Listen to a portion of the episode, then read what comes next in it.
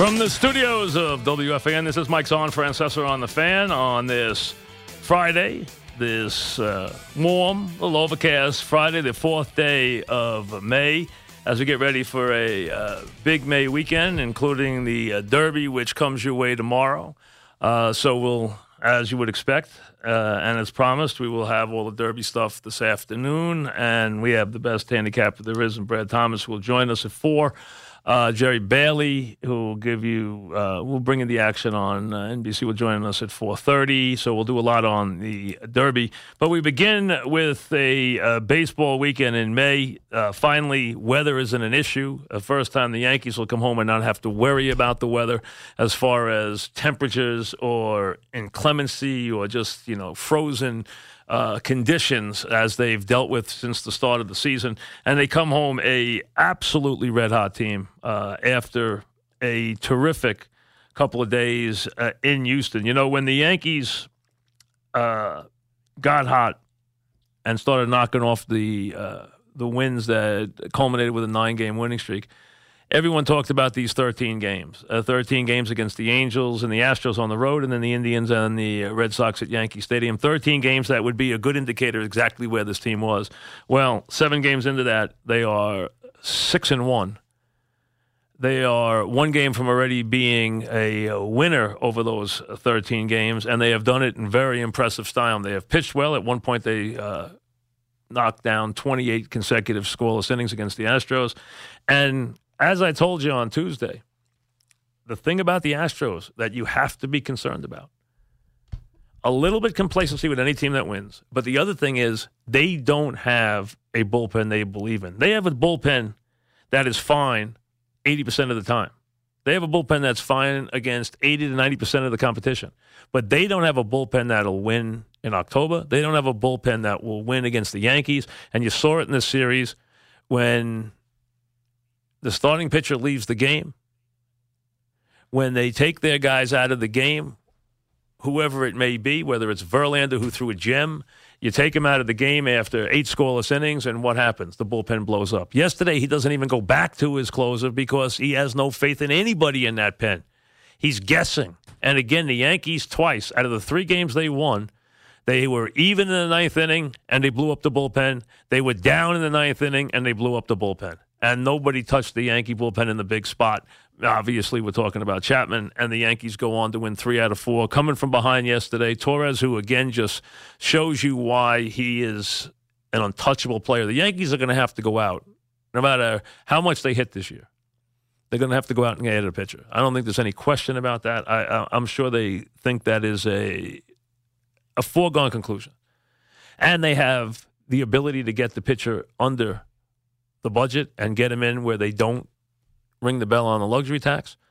And they have the people to go out and give up for position players, power, good power, and power is something everybody's looking for. They have the ability to give for what they get and give quality for getting quality back. So they are in a terrific position. But the one guy, whether you're thinking about sending one of the young pitchers, whether you're thinking about sending in an Austin or an Andujar or a Frazier, the one name you will not hear is Torres. Because if you did that, you'd probably be looking at him in the All Star game for a decade. He is that type of player. You know, some guys just come up and they look like they never belonged in the minors. He's one of those guys. He does everything right. He does everything effortlessly. You already see there's no moment that's not too big. And that guy, and you know, the power will come later the things, you know, not everything's going to come at once. But for him to step in and show the glove and show the bat and just show the instincts and show the poise, uh, it's just really, it, you know, you're looking at someone who's going to be here a very, very long time. And the way that Cash went out and acquired Didi and the way he went out and acquired Torres are going to be two things he's going to look back on as two of the gems that he pulled in his career.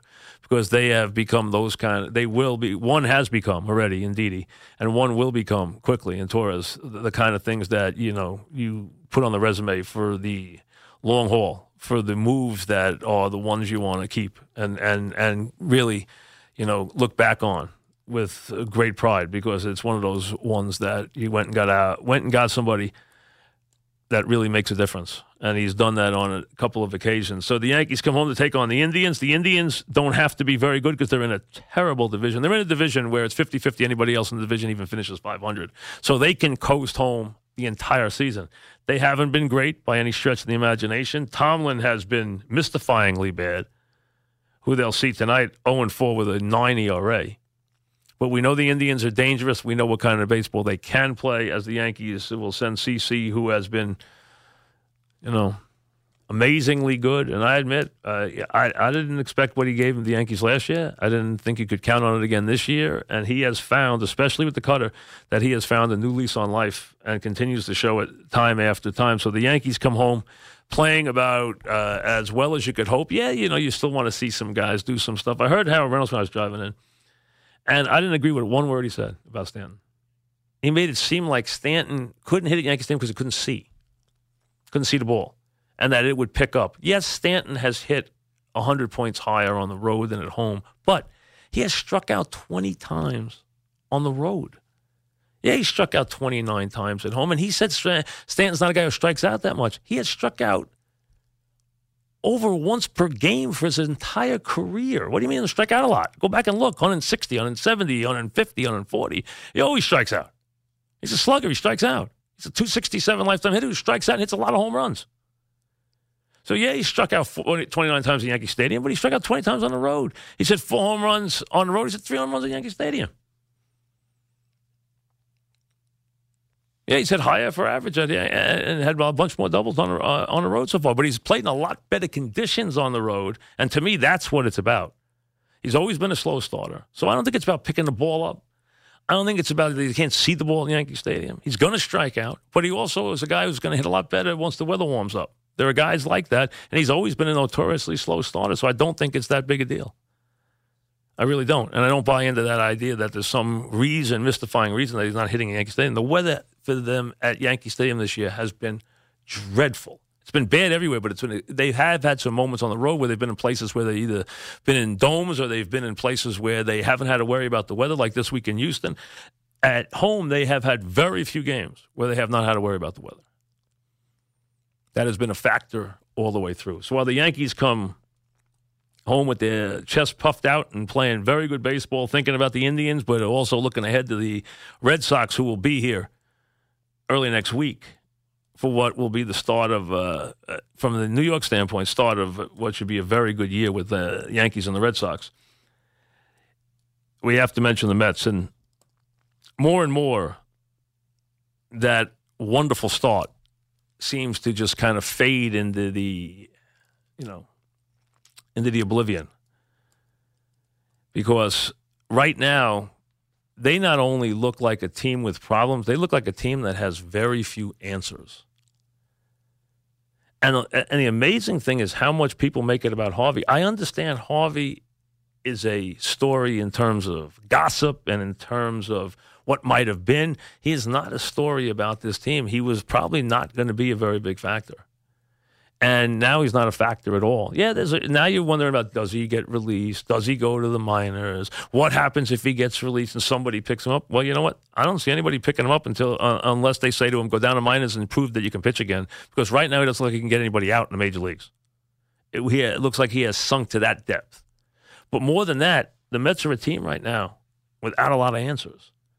They got automatic outs. They have positions. They don't have a leadoff hitter. They don't have a catcher who can hit at all. They don't have anything to back up their two starters, and hopefully DeGrom is healthy. You know, they're bringing him right back. They're saying it wasn't an issue, that he hyperextended it, uh, hitting, and it's not an issue. You hope that's the case. You hope against hope that's the case. Because without DeGrom, this season just disintegrates into nothing very quickly. They have a lot of issues right now, and I think the Mets have to make some moves because before this thing really starts to spiral on them. I think they have to do that. I, I don't think they can wait a whole lot. I understand the division is very comfortable for them right now, but if you watched what you saw was Atlanta, it's just a ticking clock until they are so much better than the Mets that it doesn't even make sense. They have so many good young players, it's unbelievable. I mean, how how how soon is it going to be that Atlanta just goes flying right by the Mets with that talent? Look at the talent they have. Look at the young talent on that team. And the Mets are wondering about Conforto. Did we bring him back too soon? Where's his power? They're wondering about the shortstop. Was it too much too soon? Can we get him to be, you know? And then we don't have this, we don't have that. Listen, they have to put their best players in the lineup. They have to give Nimmo and Lagares a chance to play. Let them bat at the top of the lineup. Let's see what happens. They got to get some guys in the lineup who can hit, and they have to go out and do whatever they can do to get a reasonable facsimile of a major league catcher here who can hit. You cannot you cannot mail in an automatic out every single time you come to the plate. It can be bad, but you cannot carry that. Not the way this team hits right now.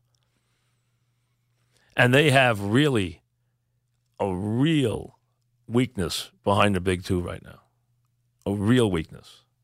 They're not sending anything out there that scares anybody you see whole every time everywhere you turn right now, you see a problem.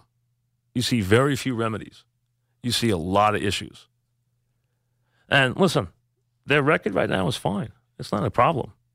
It's a problem when you look at where they started. The Nationals are behind them, but not for long. You didn't expect the Nationals to stay there, did you? And the Nationals are just going to get healthier and they're just going to get stronger. We know that. I don't think Atlanta's ready to run and hide, but you know what? They might forget who they are somewhere along the way here. And Philly's much improved too. Both those teams playing well over 500. And Atlanta, I mean, that's a lot of impressive looking kids. I mean, an overwhelming number. So this season that started so almost amazingly has come crashing down. So you don't want to say, hey, you know, they're buried. They're not buried, but you don't want to wait till they're buried to do something. The time to fix something is before it decide, it really puts you flat on your back, and that's where they're headed right now. Sometimes you have to do something. They're at the stage right now. I understand it's only early, early May. I understand it's only 30 games into the season, but they have to make some moves, make some declarative statements about this team. If it means a new first baseman, make it. If it means a new uh, regime in center field, make it. If it means a new leadoff hitter, make it. If it means going out and getting a catcher, do it. Don't wait. Because right now, what we've seen could get real habit forming. Winning's a habit. Look at the Yankees. So is losing. Back after this.